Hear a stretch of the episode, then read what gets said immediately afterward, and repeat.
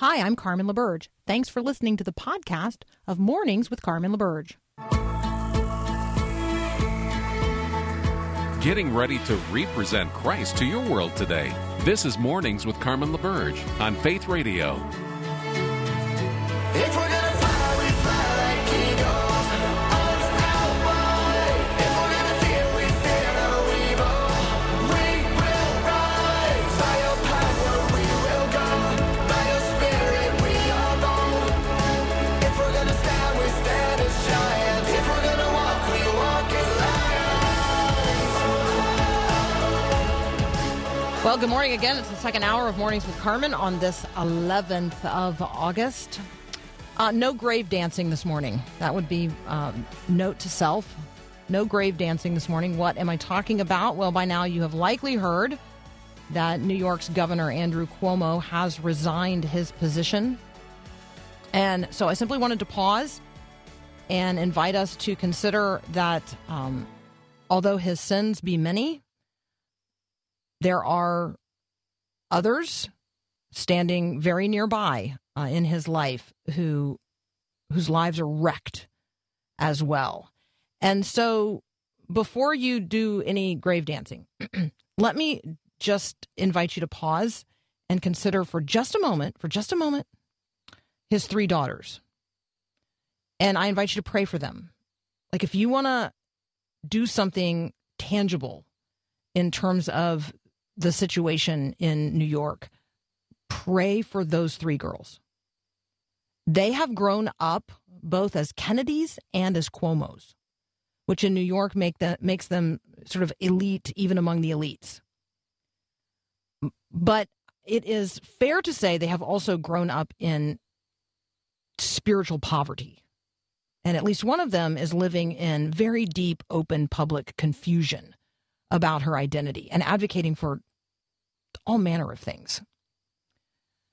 NPR reported yesterday that part of what moved Andrew Cuomo finally to resign was seeing the pain on the faces of his daughters as they watched the news coverage together.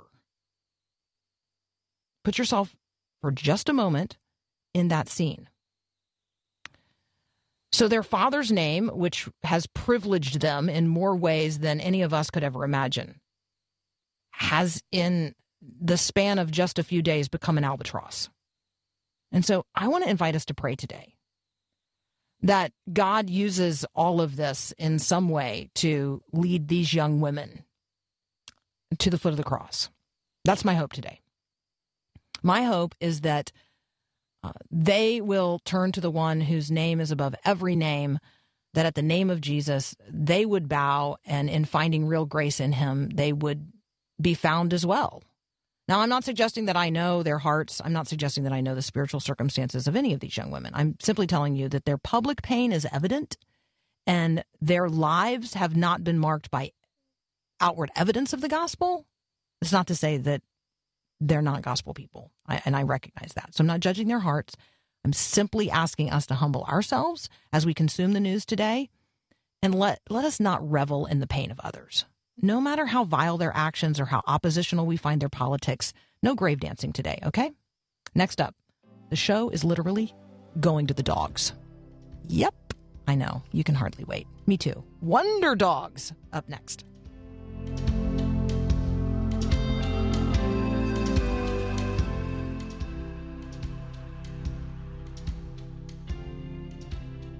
Who let the dogs out? Joining us today is Mo Maurer. You can find her online at assistancedogshawaii.org. Mo, welcome to Mornings with Carmen. Thank you so much for having me. So I have in my hand Wonder Dogs, True Stories of Extraordinary Assistance Dogs. And I have to tell you, if I were able to reach into the cover and take hold of 10-week-old Tucker, I would.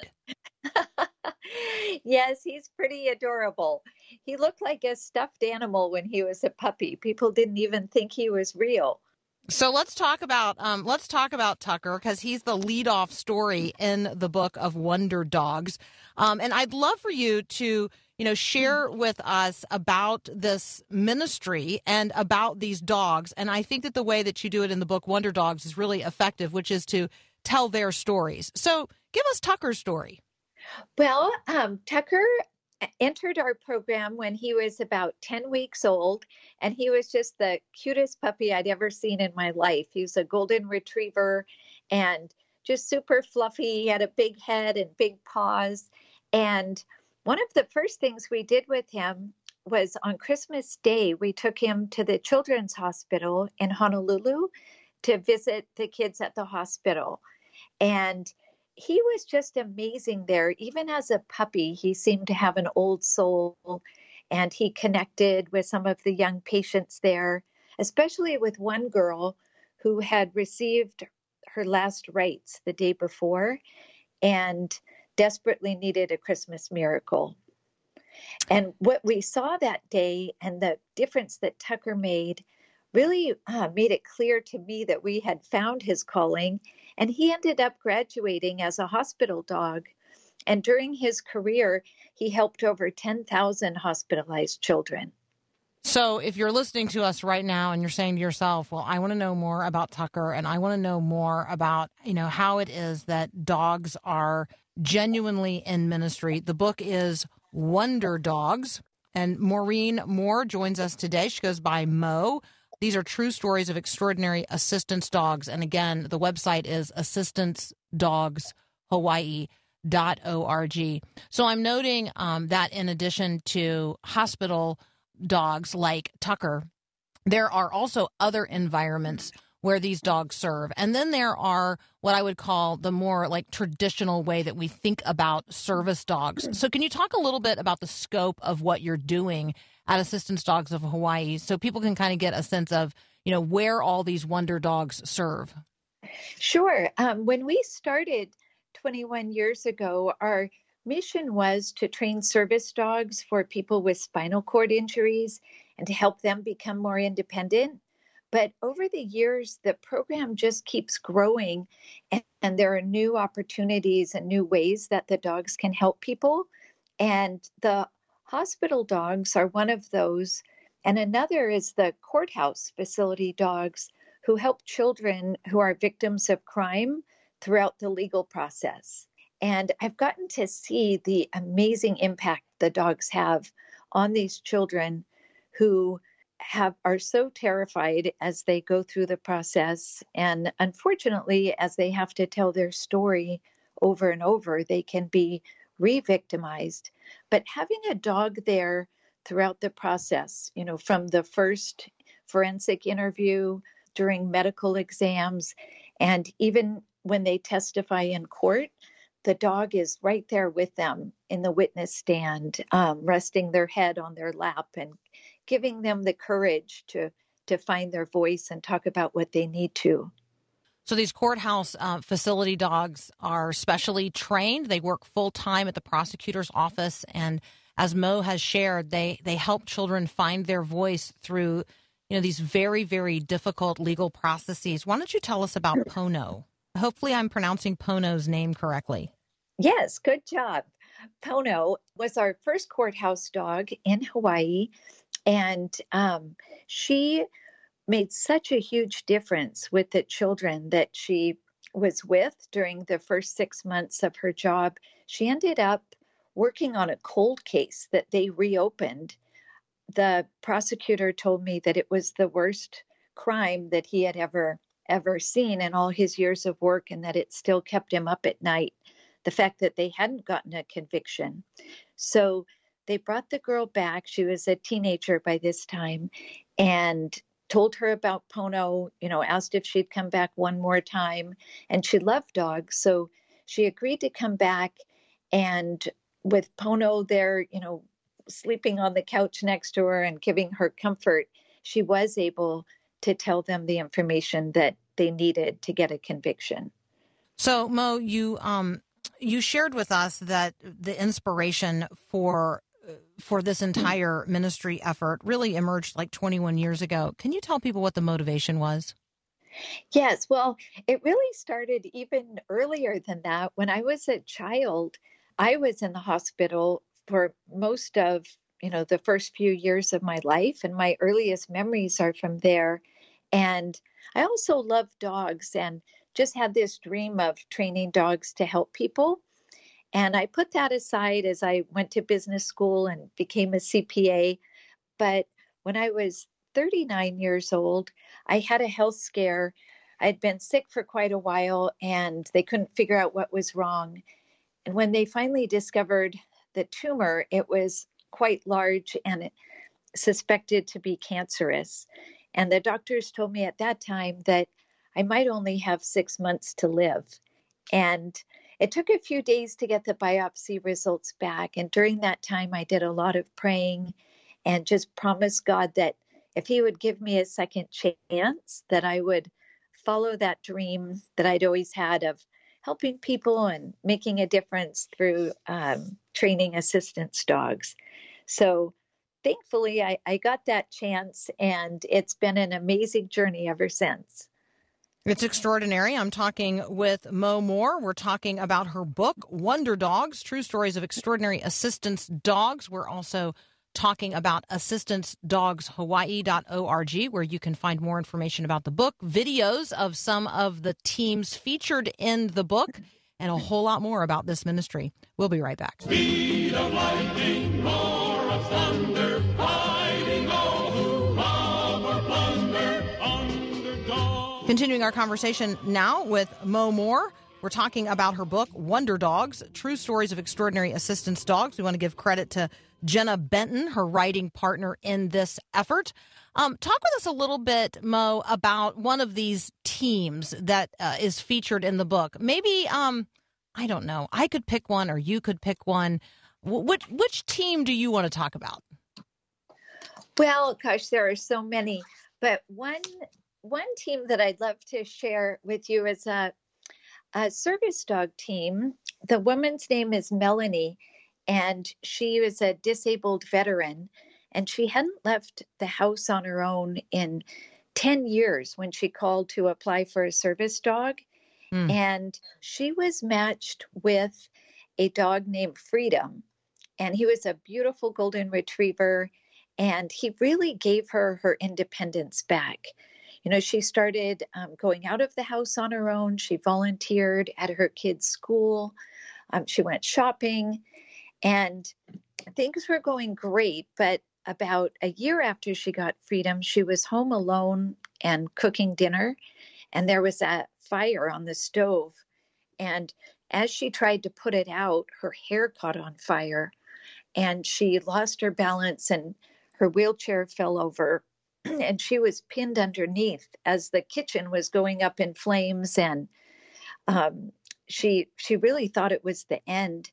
But then she felt Freedom's cold, wet nose nudging her under the chair.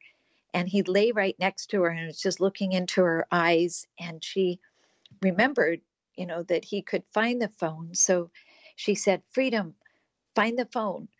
And he raced off. And she could hear him running around the house looking for it. And a few minutes later, he came back with her phone in his mouth, and she was able to dial 911. When the firemen arrived, she has a tug rope on the front door for Freedom to help open it. And so he ran to the door and tugged open the rope and led the firemen straight to Melanie. So they don't just enhance people's lives. Sometimes these dogs even save lives. The stories are extraordinary. They are wonderful dogs, and they are wonder dogs. And we do wonder at the relationship, I think, that we as human beings have with dogs and how sensitive they are to our needs and our concerns. One of the things that you're doing at Assistance Dogs of Hawaii that I just loved reading about was the Workplace Readiness Program. I love how you're partnering with local high school students who have special needs to help them get ready to have jobs. My guess is this is like a ministry inside a ministry. Well, it really is. So besides our assistance dog programs, where we train the dogs and then place them and provide lifetime follow-up support, we have an extensive community outreach program, and the workplace readiness program is part of that. And we just love having these high school students come to our campus, and it's really for all of them, it's been their first experience at working and, being employed. And they've just done such a great job, and we love the chance to mentor them. And I'm happy to say that 100% of these students have found gainful employment after they graduate from high school.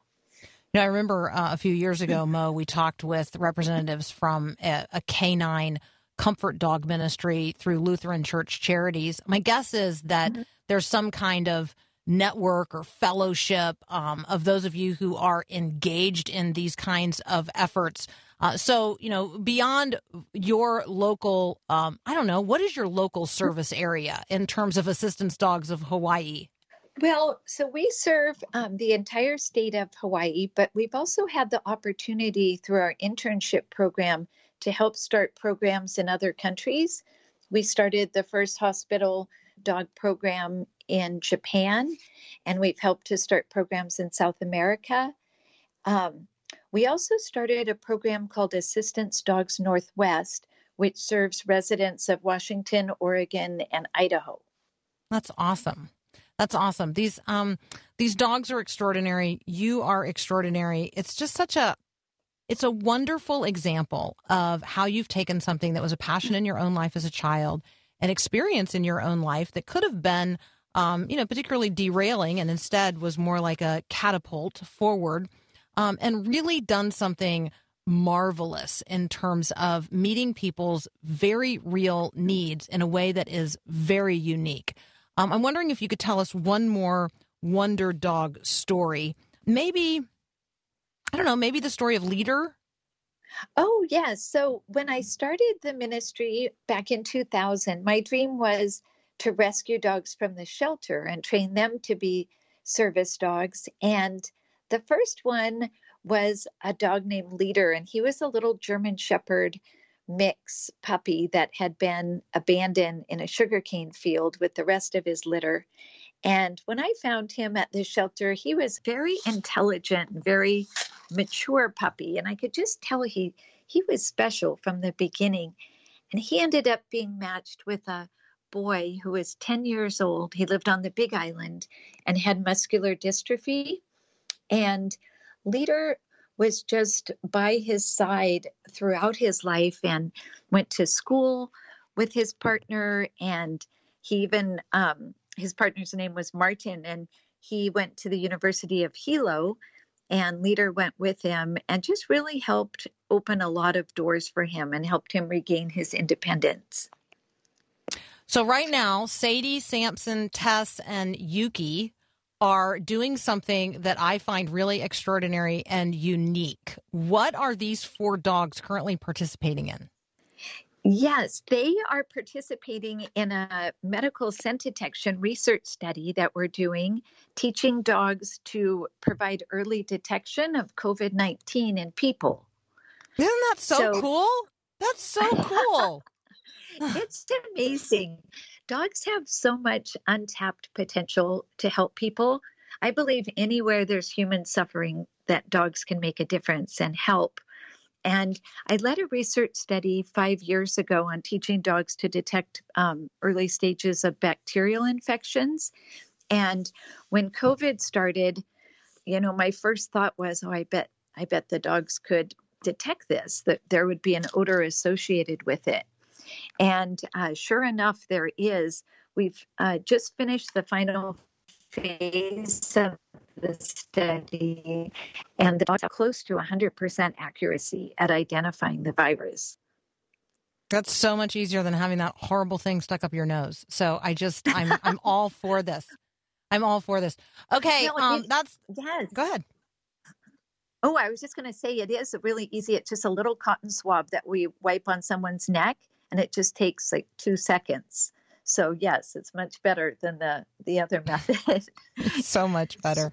It's so much better. And I would much rather have Sadie, Samson, Tess, or Yuki be my diagnostician pretty much than anybody else, because then I feel like I could pet their ears.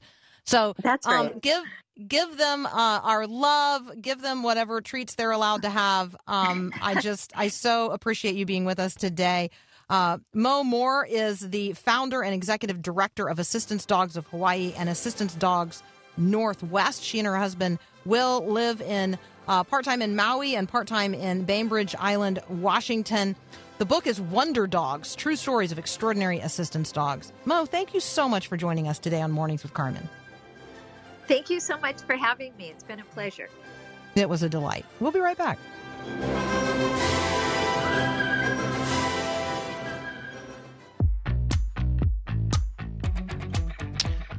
All right, we thought it would be fun to check out what's in my fridge during the last portion of today's show. That means we are going to have a segment of what we call leftovers.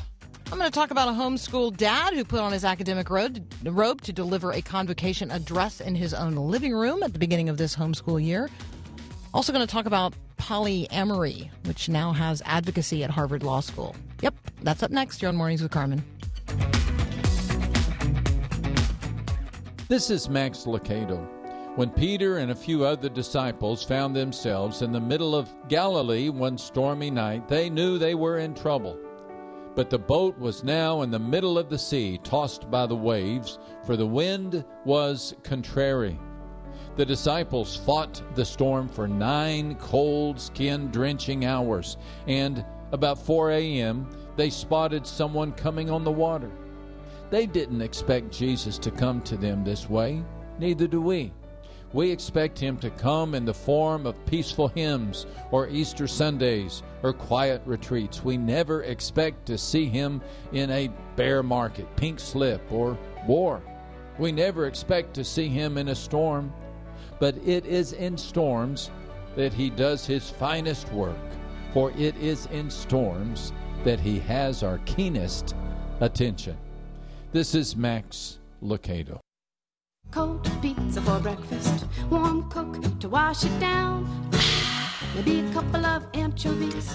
All right, we're calling this segment Leftovers. A few things that I would like to talk about. So the first story that I would like to talk about today actually comes from my Facebook feed. And I sat next to this precious family in worship this past Sunday.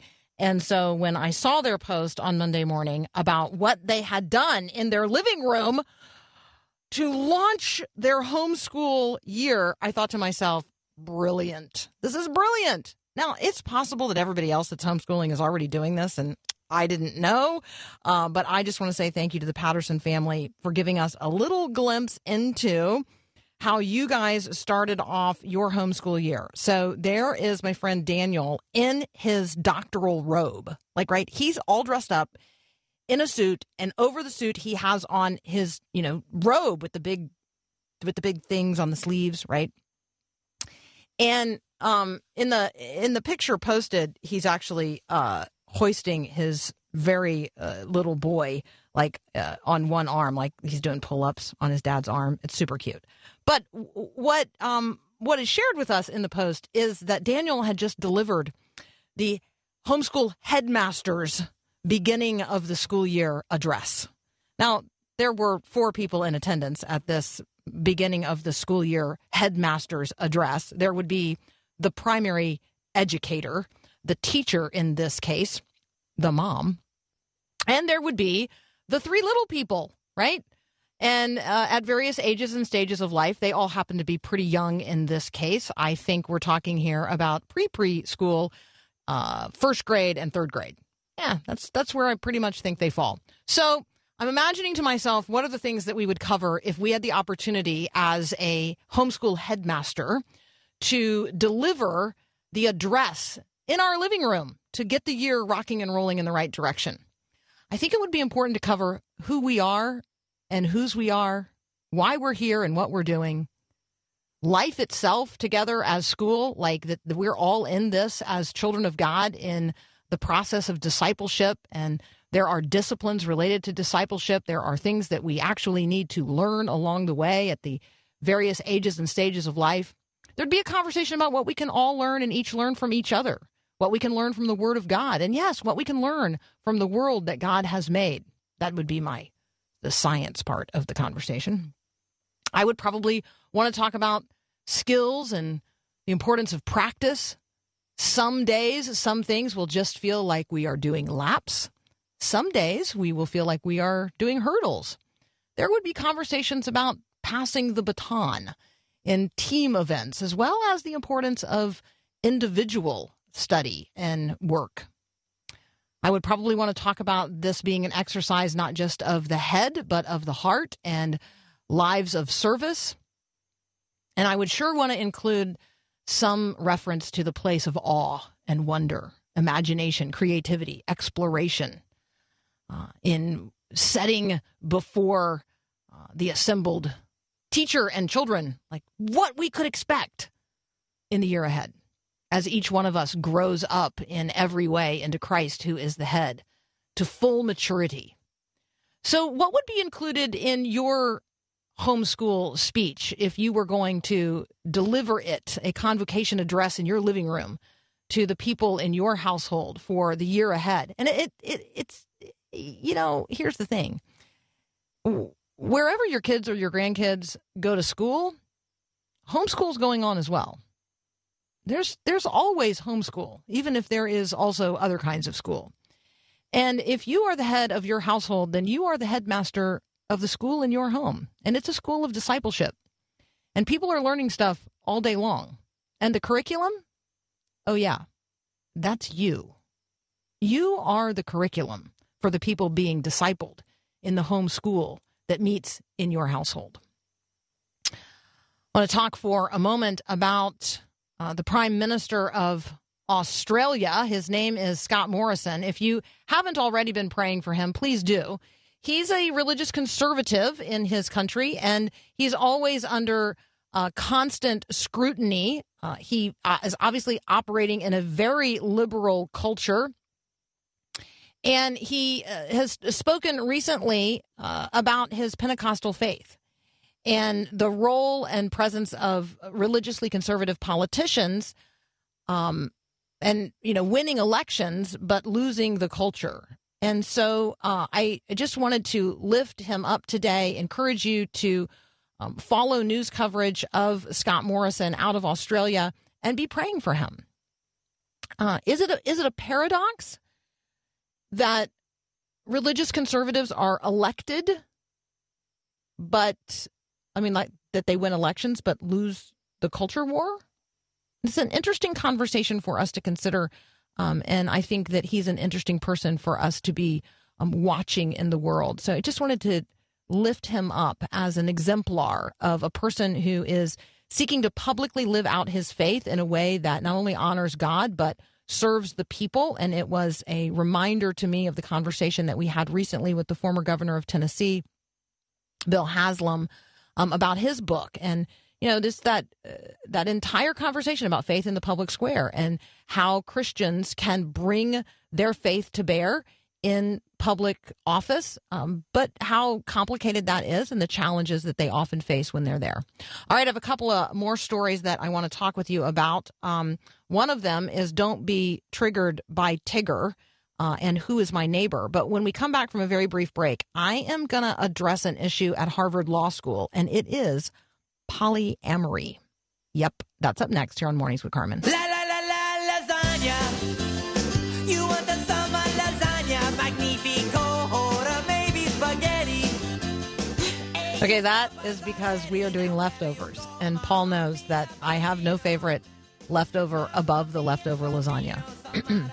That is my favorite. There's no question about it. All right.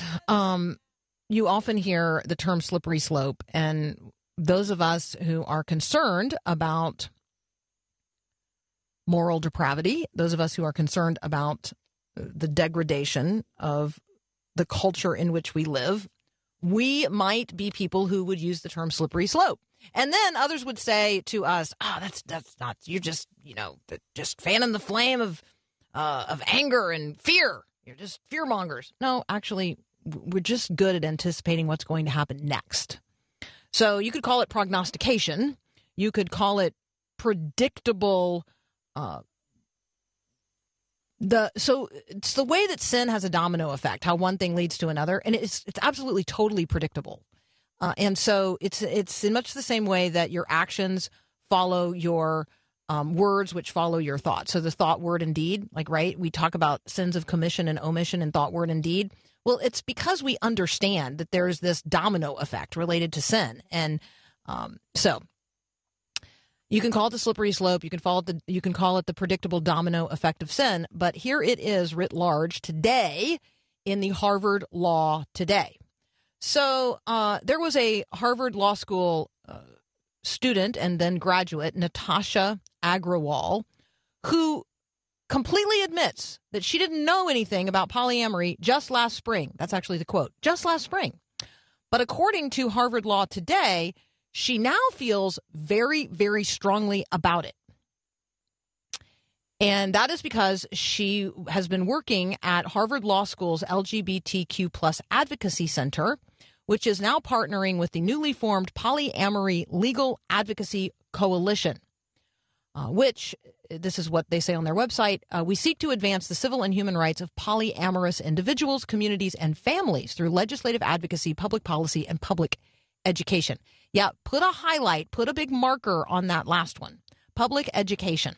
In case you thought that people advocating for their own right to be in a polyamorous relationship, which means multiple consensual sexual partners in one family system, in one household, polyamory, lots of wives or lots of husbands, although that language isn't always used because wives and husbands language is not necessarily a part of the polyamorous equation, because marriage isn't always a part of the polyamorous equation. So men and women of various numbers and sorts together in a household of shared sexual relationships. And they're not just advocating that they have the liberty to do this in our culture. There's legislative advocacy, public policy advocacy, and yes, public education. Harvard Law defines polyamory in this way, a form of, quote, non-monogamous relationship involving more than two adult partners at the same time with the knowledge and the consent of everyone involved.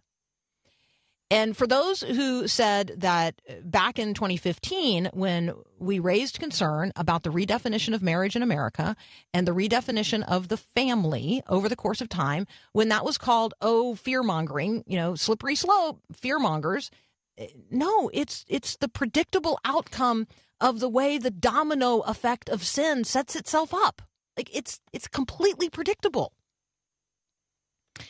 And so this advocacy at Harvard and elsewhere, the what's this coalition called? Polyamory Legal Advocacy Coalition. They want polyamory added pretty quickly to the LGBTQ litany of letters, a litany of letters. Now, if you recall, Justice Roberts saying, "Hey, this is going to be a predictable outcome of this. We should guard against this. We should warn next. That, you know, what's sort of next in this process in the Obergefell decision of 2015." Well, we have now arrived. If you recall, what he said was, why two? Like, right, why two? So there was the Obergefell decision, and then there was the Bostock decision, and next will come the very public conversation the at the legal level, at the advocacy level of polyamory. And so for those of us who are Christians, we have to actually know what the Bible says. We have to actually know what the Bible says about who we are, created as image bearers of the living God, male and female. So this is a conversation about identity. It's also a conversation about sexual orientation. So when you see this listed in other places, you'll see it as SOGI, sexual orientation, gender identity, advocacy, or laws. Polyamory is now a part of the SOGI conversation. And so when the government is working to add SOGI to legal documents and legislation, you can now assume that that includes LGBTQ and plus. And the plus here at least means polyamory. But the reason you're going to see the plus sign is they don't really know all the letters that they really want to include or all the designations. And so the plus allows for, well, anything beyond all of that. And I wanted to highlight that this morning so that you would be aware of it and you would be prepared to respond. Marriage has a meaning because God has established it as the relationship that Christ has in all of eternity with his church. Like, that's what marriage is. We don't get to define it. It's already been defined. It's eternally defined. We get to reflect it. We get to enjoy an expression of it. But it's defined by God. And God creates us in his image and gives us to each other in this bond of mutual, not just mutual affection, but this productive bond of marriage in which we are supposed to be always and in all ways pointing to the reality beyond this life and this expression of marriage to one that is eternal in the heavens. And not just anything that we come up with, any sort of grouping and any sort of momentary expression of sexual affection. That's not all of those things are an accurate reflection or expression of what marriage really is, ultimately and eternally. And so you and I, as Christians, need to be aware of that. We need to be talking about that.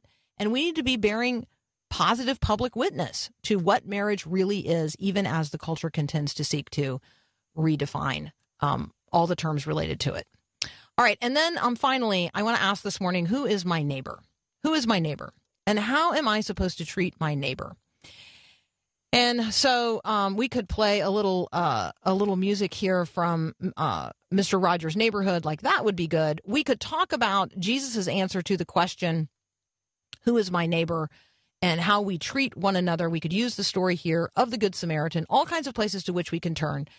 If you were to turn to social media right now, you would see a person referred to as Karen, and that's in scare quotes. Like, that's not obviously this person's name, but it is a derogatory way of identifying a white woman in this case, white women in general, who don't seem to quite understand how to treat people of different backgrounds, of different faiths, of different skin colors. So that's the Karen designation.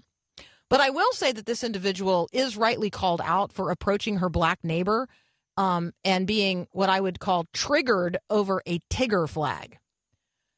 So if you have seen this covered in the media, it was first arose on social media, actually on TikTok, and then became sort of viral on Twitter, and that was sort of the progress of this story. A woman named Ambrosia is the one who initially posted it, and they have a Tigger flag next to their American flag. Now, I can tell you just by the part of the video that you can see, there's nothing offensive about any of this.